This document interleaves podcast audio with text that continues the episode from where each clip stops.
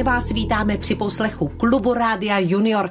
Nastala ta hlavní hodinka s naším hostem, kterým je dneska šéf-redaktorka časopisu Časostroj, historička Jitka Tláskalová. A od mikrofonu vás dneska zdraví nejenom Jana Richterová, ale taky... Ondra Holan, ahoj. Přátelé, Máme tady Jitku. Jestli se chcete dívat na webové kamery, tak si je zapněte, protože na nás se tady určitě dneska bude dívat krásně a hlavně za sebou na naší obří obrazovce v, v Rádiu Junior máme obálku časopisu Časostroj, kterému šéfuje právě Jitka. Ahoj Jitko. Ahoj. Já bych se jako první chtěl zeptat, co vlastně všechno najdu v časopisu Časostroj. Časopis Časostroj je dětský historický časopis a kromě velké řady článků je tam vždycky rozhovor, tentokrát je to s pánem, který restauroval kus Titaniku a taky je tam vždycky nějaký tematický dárek. No a my za sebou máme to číslo nejnovější a tam ty dárky byly hned tři. Byl tam kalendář, byla tam hra a ještě k tomu tam byl gamebook, to znamená knížka, ve které ty se stáváš strůjcem vlastního příběhu a tvá rozhodnutí vlastně formují to, kam se ten příběh bude upínat. Pro jak velké děti, nebo pro jak malé děti, jak se to vezme, pro koho je přesně určen časopis Časostroj? Pro děti ve věku od 6 do 14 let, kdy oba dva ty věky jsou trošičku hraniční, ale věřím, že každý si tam najde svoje. No a Jitko, ty si dneska přinesla nádhernou knížku Královna Alžběta II. Prosím tě, můžeš o té knížce něco trošičku říct? No já jsem chtěla tentokrát donést něco trošičku jiného, ne pořád vozit časostroje. A tak jsem si říkala, že tahle nejdéle vládnoucí královna v Británii, dost možná druhá nejdéle vládnoucí panovnice vůbec, déle vládl jen král Ludvík XIV, je hrozně pozoruhodná, zaslouží se naši pozornost a proto jsem dovezla právě tuhle publikaci. Ona je plná nádherných obrovských fotografií a vidíme také, že Alžběta byla mimořádně krásná žena. To rozhodně. A kamarádi, slyšíte, jak to šustí? Slyšíte, je to opravdová knížka, té nedojdou baterky. Když ji pustíte z výšky na zem, což teda se stává maximálně tak omylem, tak se vám nerozbije a opravdu jsou tam přenádherné fotky a dozvíte se lecos eh, z života královny Alžběty II. No a získat ji může ten, jo, jestli se díváte na naše webové kamery, tak já ji právě teďka, nebo Ondro, na drž, drž, ať si ji všichni můžou prohlédnout na jedné nebo na druhé kameře. Získat ji může ten, kdo dneska zodpoví rovnou dvě soutěžní otázky. Pište na adresu radiojuniorzavináč.rozhlas.cz a ty otázky, Jitko, prosím, nebo Ondro, řekni, my už jsme domluvení, jak zní. První otázka je, kde vznikla první kostka cukru a pak je ta druhá, je v kuchařce Retigové recept na jezevce? Tak mně se to teda zdá jako velká konina. Jezevec, to se přece nejíne. No, uvidíte, buď to vygooglíte, anebo poslouchejte Klub Rádia Junior, jehož hostem je dneska historička, šéf-redaktorka časopisu Časostroj Jitka Tláskalová. No a já si myslím, že začneme jednou takovou dobrutkovou písničkou a potom si budeme povídat. Holky, kluci, posloucháte Klub Rádia Junior. Naším hostem je Jitka Tláskalová, šéf redaktorka časopisu Časostroj a hlavně historička. No a já jenom zopakuju naši soutěžní otázku. Pokud chcete získat nádhernou knihu Královna Alžběta II., tak nám napište, kde vznikla první kostka cukru a jaká je ta druhá otázka, Ondro? Je v kuchařce Retigové recept na jezevce?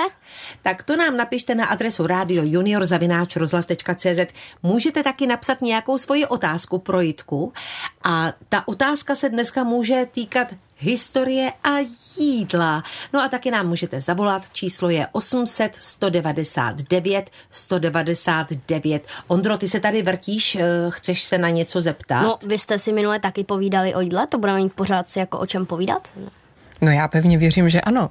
My dnes začneme obdobím vrcholného baroka a jak se říká, baroko je pro oko a v období baroka mělo to jídlo také udivovat, mělo fascinovat, mělo vyrazit dech. No a k tomu se báječně hodil třeba cukr, protože v téhle době vznikaly z cukru takové velice odvážné kreace tak třeba královně Alžbětě I. donesli jednou krásný pár rukaviček královna si je navlékla, no a rukavičky se rozbily, protože byly z cukru. Tak z toho byla uh, veliká veselost a všichni se tomu smáli. Nebo se dělali také karty, hrací karty z cukru. Takže ve chvíli, kdy si přebil něčí kartu, tak jsme tu kartu mohl sníst. A také se dělaly cukrové krajky. Ty krajky se dělaly tak, že se vzala pryskyřice z kozince, jemňoučký práškový cukr a růžová voda. Smíchalo se to na takovou hutnější látku a ta se vtlačovala do různých forem. Mimochodem cukrové krajky se vlastně na dorty používají i dnes jako taková ozdoba. E, já jsem tady slyšel slovo kozinec. Co to znamená?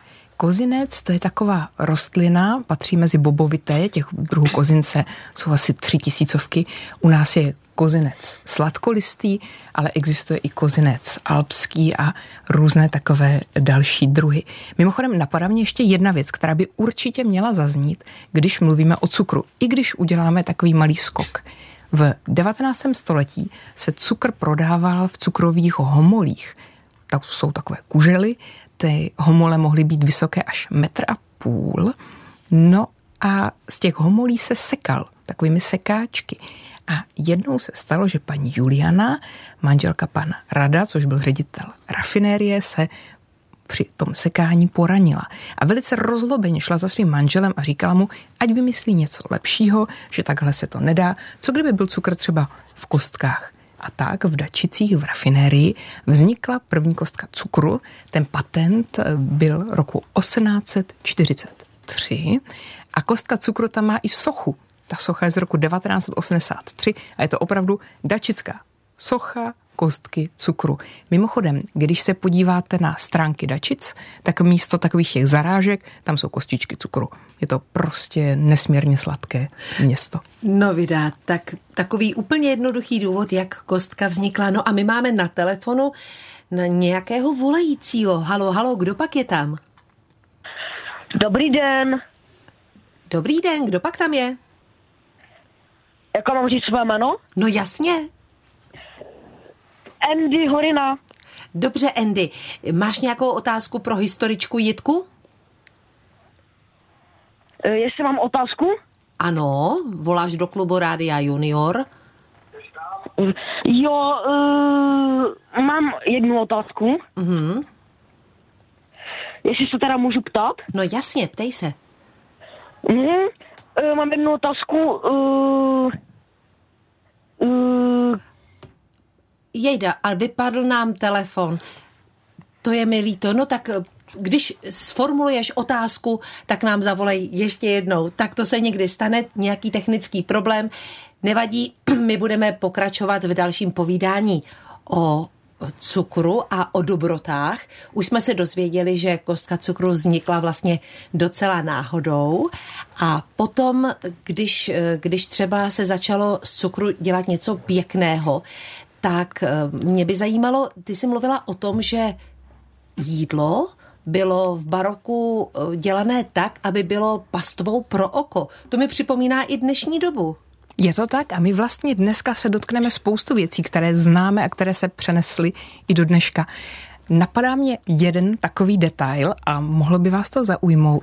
Říká se, že španělskému ptáčku, po strachu našich školních jídelen, se říká španělsky proto, že maminka císaře Rudolfa II. byla ze Španěl, přinesla tam ten španělský mrav a že tohle byl vlastně původně španělský recept. Nicméně vraťme se k tomu cukru, byla by škoda utéci, protože v téhle době se třeba, protože už byl cukr, začala dělat zmrzlina. První zmrzlina je roku 1550, kdy vyrobil pan, který se jmenoval Villa Franca.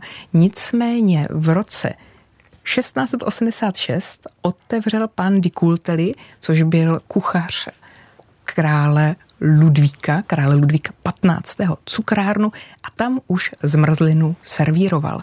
Ta dobová zmrzlina se dávala třeba s piškoty napuštěnými rumem, byla mnohem tužší než ta dnešní, protože základ byl smetanový, dávala se do takových měděných bomb a byly tam i příchutě, které by nás možná dneska trošku překvapily. Třeba Kdoulova doule, to jsou ty jabkohrušky, my je máme zafixovány jako něco, co pěkně voní, může se dávat třeba do oblečení, ale není to rozhodně nic, co bychom chtěli jíst. Nebo se dělala třeba zmrzlina tamarindová s takovou jemňoulinkou karamelovou chutí. To také není dneska běžné. Mě by zajímalo, co je to ten tamarind. E, tamarind se vozí z Indie, některé druhy jsou tam prý dokonce posvátné a ten plot tamarindu vypadá trošičku jako akátový lusk, nebo možná trošičku jako bobek. Je takový hnědý a členitý, ta jeho chuť je taková jemně sladká a právě tamarindová pasta se přidávala do dezertu. Když mluvíme o cukru, musíme být féroví a musíme tedy zmínit i tu zdravější variantu, a totiž med. Tím se dostáváme k Marii Terezii, naší veliké panovnici, která včelařům vycházela nesmírně vstříc. Dělala pro ně spoustu opatření a v roce 1775 vydala nejprve pro Moravu, pak pro Čechy právě celou řadu různých zvýhodnění, která pomáhala včelařům. Jde o to, že ten med se používal i jako léčivo. A to ne tak, jako známe my třeba dnes jenom do čaje, ale i třeba na léčení ran. Já jsem se na to ptala pana včelaře Kobzy teď v rozhovoru a on mi vysvětloval, že ten med je tak sladký, že je antiseptický, že se v něm vlastně nemnoží bakterie, takže dává smysl dát med přímo do rány k jejímu ošetření, což je vlastně hrozně zvláštní představa. Mm-hmm. No v každém případě, když tenkrát, kdysi dávno neměli žádné nástroje a e, náplasti a dezinfekce, tak si myslím, že to třeba byla zajímavá varianta, ale dneska to, milé děti, nedoporučujeme. Holky a kluci, jestli chcete vyhrát královnu Alžbětu II., tedy knížku o ní, tak nám napište na adresu Radio Junior zavináč rozhlas.cz a soutěžní otázka zní, kde vznikla první kostka cukru a druhá otázka je, jestli je v kuchařce Retigové recept na jezevce. No a my budeme pokračovat zase po písničce. Můžete nám taky zavolat na číslo 800 199 199 anebo nám pošlete nějakou hezkou otázku přímo do mailu. No a když nám budete volat, tak chvilku vydržte, ať to stačíme vzít. Holky, kluci, posloucháte Klub Rádia Junior. Naším hostem je dneska Jitka Tláskalová a my máme Andyho na telefonu. Halo, Andy, slyšíme se? Ano, slyšíme se, dobrý den. Dobrý den. Tak Andy, jaká je tvoje otázka pro Jitku? Jo, moje otázka je, jak dlouho už je historičkou. Tak Jitko, jak dlouho už jsi historičkou? Je, to je taková krásná osobní otázka, já jsem polichocena.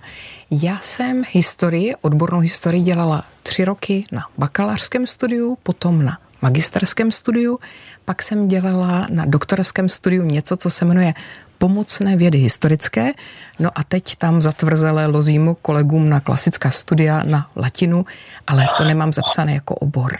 Takže ty se ještě pořád snažíš chodit do školy? Já se snažím, ale je to spíš tak, že jsem taková jako urputná a pořád jim tam lozím, než že bych byla zapsaný student. No ale to je obdivuhodné. E, přestaneš se někdy učit? No, to se ukáže. Ale já se učím hrozně ráda, mně to mm-hmm. přijde strašně zábavné. Andy, učíš se rád? Uh, učím se, jako nerad se učím. Nerad se učíš. A zajímá tě historie? Prosím ještě jednou? Jestli tě zajímá historie. Jako tak trošku mě zajímá. Trošku, dobře. Každopádně děkujeme za zavolání, děkujeme za otázku a měj se nádherně a poslouchej, protože si za chviličku opět budeme povídat o jídle. Tak ahoj. Ahoj. Ahoj. No vida, tak aspoň víme, jak dlouho se tomu věnuješ. My jsme skončili před chviličkou u toho cukru, my jsme skončili také u Marie Terezie a když řekneme Marie Terezie, musíme druhým dechem říct Josef II. To byl její syn, byl to císař a právě s jeho vládou se pojí příběh o vzniku svatého grálu naší gastronomie. Je to jenom pověst, ale je úžasná. On totiž Josef II. válčil s Turky a neválčil s nimi úplně úspěšně, musel pak povolat na pomoc generála Laudona, to je ten, co jel skrz vesnici a měl u toho bílou čepici. A generál Laudon jel taky skrz vesnici někde na Balkáně. Měl tam u sebe pana kuchaře, ten se jmenoval Josef Saleta.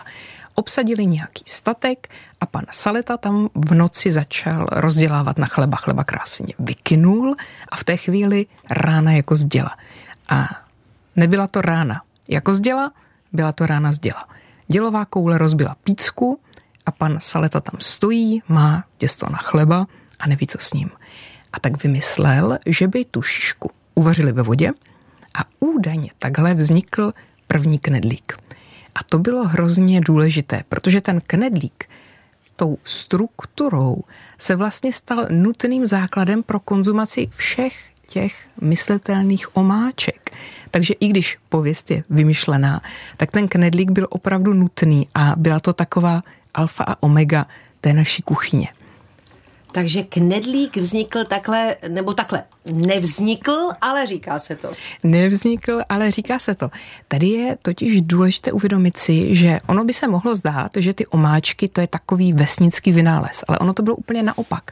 Ony vznikly v měšťanském prostředí, kdy ten předpis říká, že jídlo má být z šesti mis, tedy z šesti chodů, tak to aspoň říká Franz Zenker, což byl kuchař Schwarzenberku a základem je hovězí vývar. Tedy vezmeme hovězí maso, hodíme ho do vody, vaříme, vaříme, vaříme, pak ho vytáhneme, servírujeme.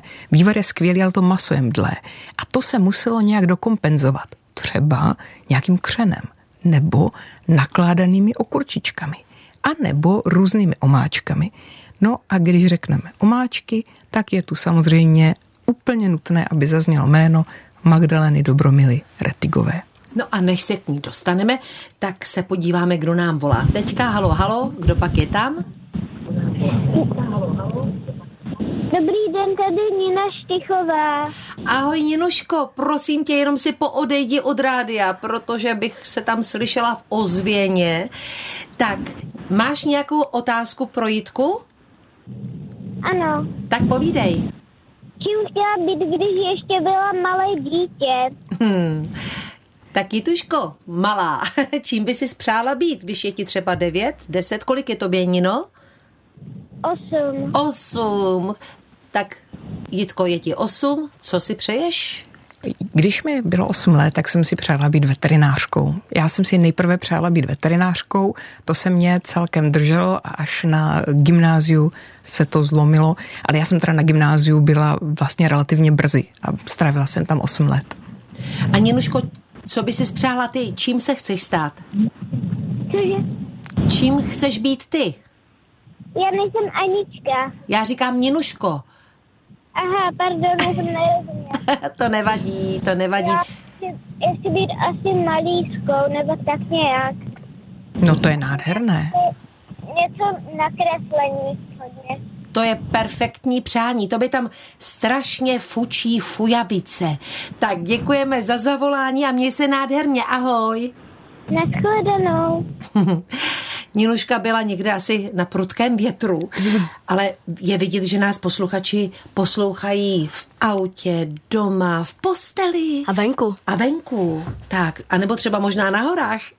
Jitko, před chviličkou jsme se dostali od těch omáček a až k těm knedlíkům a pak si začala, připomeňte mi to. O Magdaleně Dobromile Retigové. Mm-hmm. Tady je totiž důležité říci, že my všichni máme takovou představu, že to byla taková nudná tlustá paní, která napsala nudnou kuchařku, samé vraž do toho kopu vajec.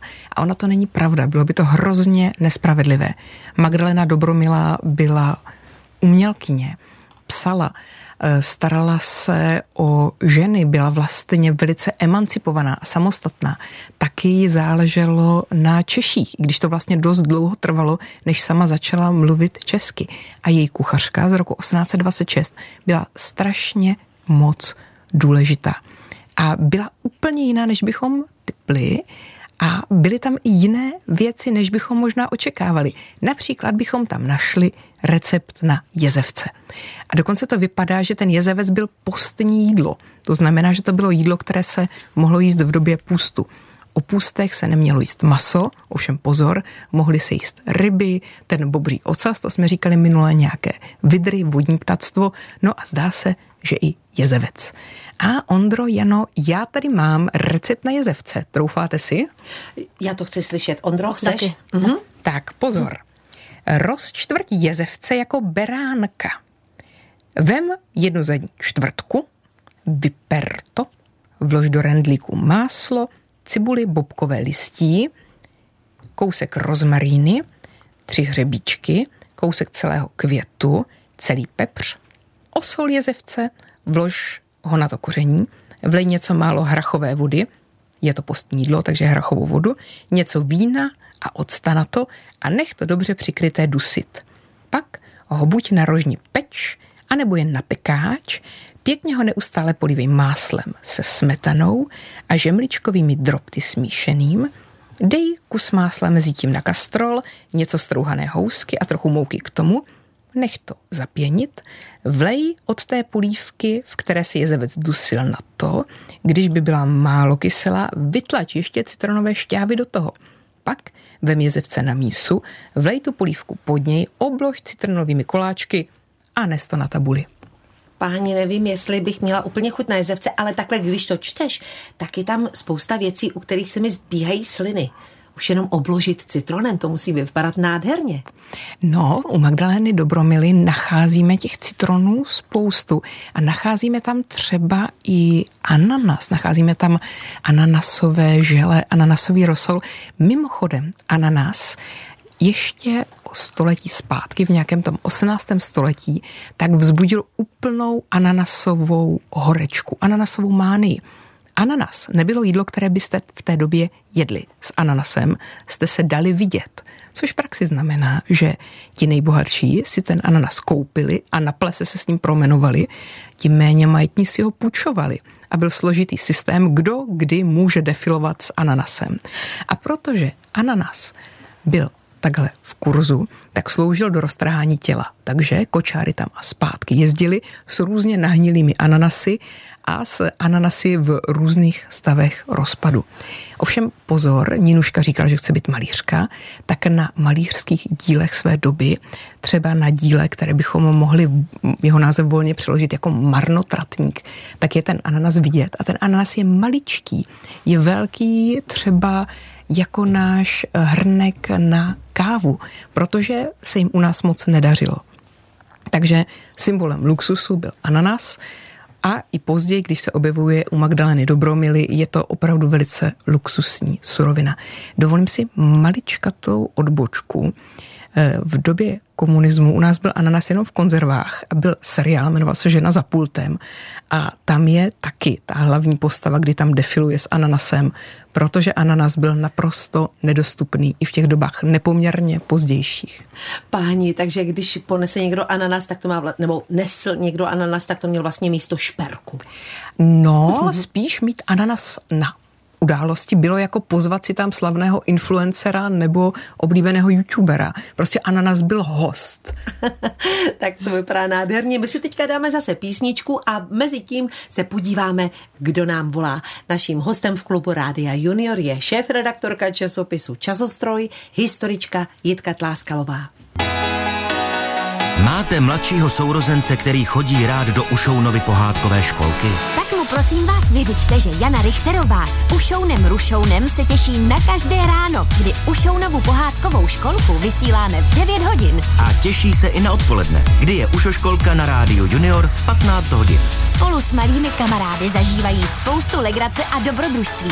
Hádají, cvičí a zpívají. A kdyby váš bratříček nebo sestřička Ušounovu pohádkovou školku nestíhali ve vysílání, ať nevěší hlavu.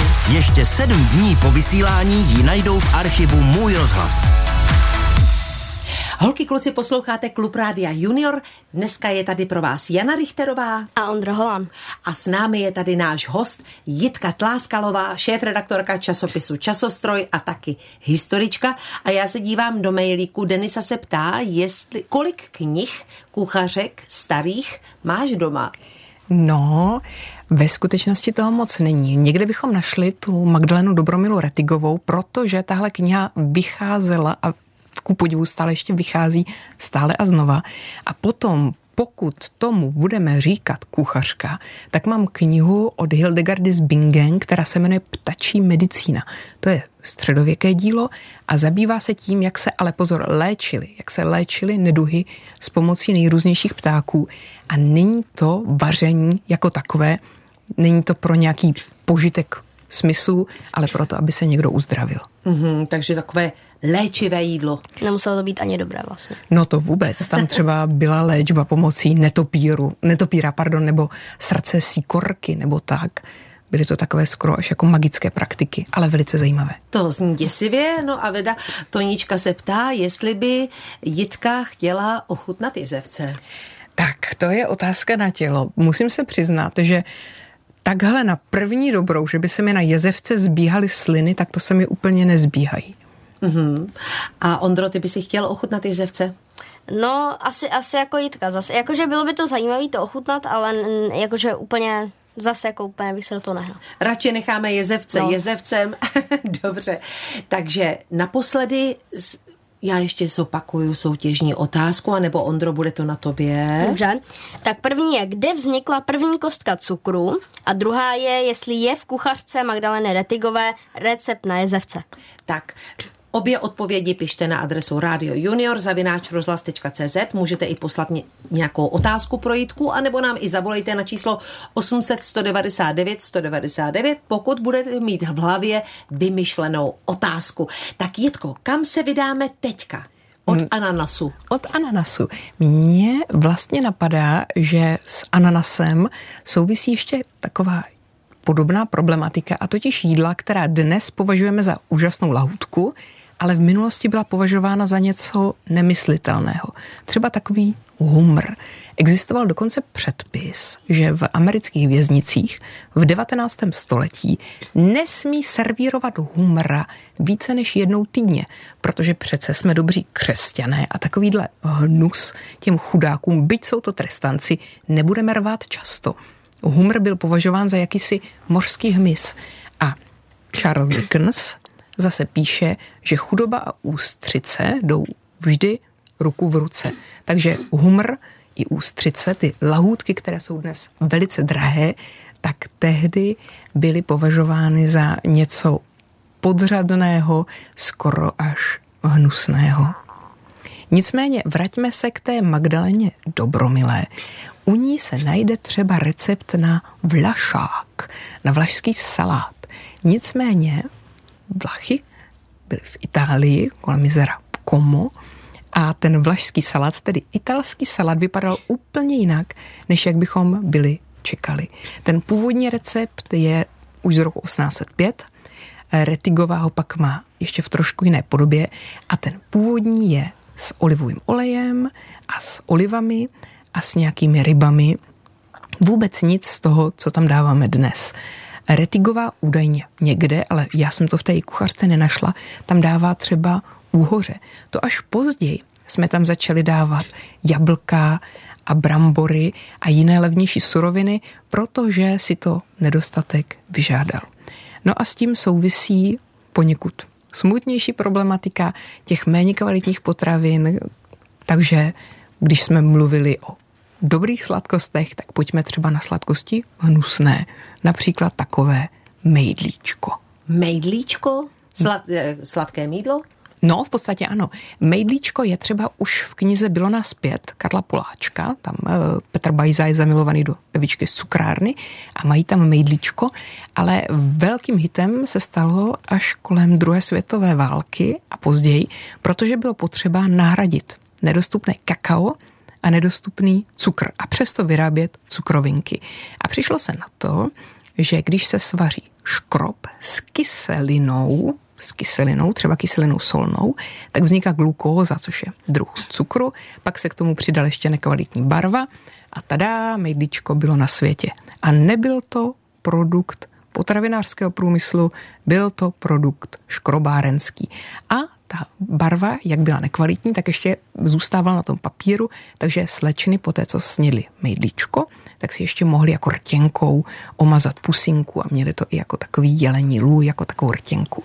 Jedla jsem to, jedla jsem to a několikrát jsem se dívala na ten papírek, zda jsem se nezmílila a opravdu to k jídlu je určené, protože to chutnalo jako neuvěřitelně hnusně. Já vím, ano, proti gustu žádný dišputát, každý má rád něco jiného, ale teda mejdlíčko, milí posluchači, vřele nedoporučuji. Já jsem si tak říkala, že spíš by se potom člověku mohlo udělat špatně, ale vypadáš dobře. O, děkuji. Ondro, máš Já bych se chtěl otázku? vrátit ještě k, právě k tomu vla, eh, vlašskému salátu. Eh, Proč se vlastně jmenuje vlašský salát? No, právě proto, že jeho původní domovinou byla Itálie a proto taky jako italský salát byl z těch italských surovin. To znamená nějaký ten olivový olej, ty olivy, ty ryby. To až později se z něj stalo to, jak ho známe dnes. A Vlachy tedy byl název té oblasti v Itálii. Přesně tak. Mhm. Já nevím, jestli se na to můžu taky zeptat, jestli je to taky otázka z historie, ale kromě vlašského salátu známe taky bramborový salát a všichni ho jíme na Vánoce, nebo všichni, ne, ale většina lidí, Ondro, jí ten bramborový salát. Jo. A já jsem se doslechla, že to vůbec není až tak tradiční jídlo, že by to tady bylo třeba 500 let. No, bramborový salát v té podobě, jak ho jíme my, tak je úplná novinka. Magdalena Dobromila bramborový salát v kuchařce má, ale dělá ho s nějakými zbytky masa a opravdu bychom ten náš bramborový salát v tom nepoznali. Ale takhle mu říká. A dá se někde dočíst, ale je to možná trošku otázka, eh, že bramborový salát by měl mít kořeny někde na Rusy, že je to snad původně ruský recept. Ale je to trošičku s otazníkem. Ono totiž vůbec původ receptu je problém a já bych byla strašně opatrná v tom říci o něčem, že je to to naše, to národní, to národní jídlo. Protože oni si to všichni asi Vždycky se to může nějak jako promí- provázané. promíchávali a jeden přijel na výlet do Itálie, přivezl to jinam, že jo? Je to úplně přesně tak. Mhm. Tak my si zase dáme písničku a po ní, přátelé, už vyhodnotíme, kdo nám napsal. Zeptám se Jitky na její oblíbené číslo, protože jeden z vás získá knihu Alžběta druhá, tedy královna Alžběta druhá a stačí ještě tak dvě minutky na to máte napsat na adresu Radio Junior zavináč rozhlas.cz Kde vznikla první kostka cukru, anebo jestli je v kuchařce Retigové recept na jezevce. tak napište odpovědi na obě otázky a máte šanci. Holky, kluci, posloucháte Klub Rádia Junior. Mým hostem, naším hostem je dneska Jitka Tláskalová, historička, šéf-redaktorka časopisu Časostroj. A my jsme tady s Ondrou Holanem a ptáme se na samé dobré otázky. Tedy ne, že by ty naše otázky byly tak dobré, ale je to dneska o dobrotách. Ondro, máš rád třeba mm, obložené chlebíčky? Jo, my, si, my, je, my je máme většinou na Vánoce k obědu. Hmm. Jitko, co historie a obložené chlebíčky?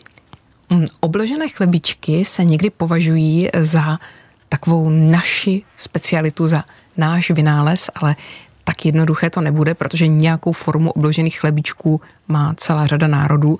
Britové mají ten open sandwich, eh, Španělé mají takovou vlastní obdobu, tapas, no ale máme takovou krásnou pověst k těm chlebíčkům. A totiž, že pan malíř Skramlík stal na štaflích a pan lahutkář Paukrt mu podával jídlo nahoru, tak aby nemusel přerušit práci a dával mu obložené chleby. A ty chleby byly báječné, ale byly velké. A pan malíř si stěžoval, že se mu špatně jí a že by potřeboval něco jiného, něco menšího. Ne tak maličké, jako jednu hubku, ale zas tak, aby se nějak rozumně najedl. A tak vznikly obložené chlebíčky s tím, že přesně v té podobě, jak je máme rádi, tedy s tou oblohou nějaké uzeniny, těmi oblíbenými okurčičkami. Okurky měl rád už eh, Franz Josef. Dokonce jsem se dočetla, že když byly roky a okurky byly málo zelené, tak se tomu vypomáhalo a házely se tam měděné mince, aby jako okurky zezelenily, což teda jistě nebylo zdravé. A právě tady s oblíbenými okurčičkami byly i ty obložené chlebíčky. Já jsem docela ráda, že už se blíží konec klubu Rádia Junior, protože já se vám přiznám, já mám plnou pusu slin, jak ty tady povídáš o těch dobrotách. Nevím teda třeba, jestli jezevec a tak a mídlíčko, ale, ale ty chlebíčky a okurčičky, Ondro, nemáš hlad? Mám. Máš, viď? No, já myslím, že i naši posluchači mají teďka hlad. Tak víš co, Jitko, řekni mi jedno oblíbené číslo od jedné do patnácti. Tak prosím devět. Devět. Já najdu devátý mail v pořadí a ty nám prozrať ještě nějakou dobrůdku, kterou bys v historii vylovila. Tak mě třeba napadá, což by mohlo být zajímavé, že buchtičky se šodo, což taky považujeme za takové jako levnější jídlo, tak to šodo, což vlastně znamená horký, se původně dělalo z šumivého vína. Přesněji z šampaňského, přesněji z pravého šampaňského. Takže to vůbec nebyl a neměl být nějaký takový levný recept do závodních kuchyní. A šodo znamená horký? No, znamená to jako kdyby horký. Horký přeliv. Přesně tak, horký přeliv, ale opravdu to má být to pravé šampaňské Dom Perignon. Hmm, dobře, tak e, myslím si, že tenhle ten recept se asi do školních jídelen nedostane úplně v tom e, pravém, v té pravé podobě. Ondro, ty máš rád buchtičky se šodou? Mám. Máš. Ve škole nedělají. Jo. Dělají. A dělají vám je dobrý. Jo. Mhm. Já jsem teda buchtičky se šodou už strašně dlouho neměla. No nevadí. Pokud nikdo z vás nevyhraje tu knížku, tak třeba místo buchtiček se šodou a dostanu knížku eh, Královna Alžběta II. Co myslíte? Napsal nám někdo? No, jsi řík, no, Teď jsi říkala, že napsala, no jasně, že napsala, samozřejmě. Napsala nám devátá v pořadí Jana Moravcová. Ahoj vám v rádiu. Kostka cukru vznikla v Dačicích. Je to správně? No je to správně. Uhum. A recept na jezevce je v kuchařce a dokonce ho Janinka našla na Google.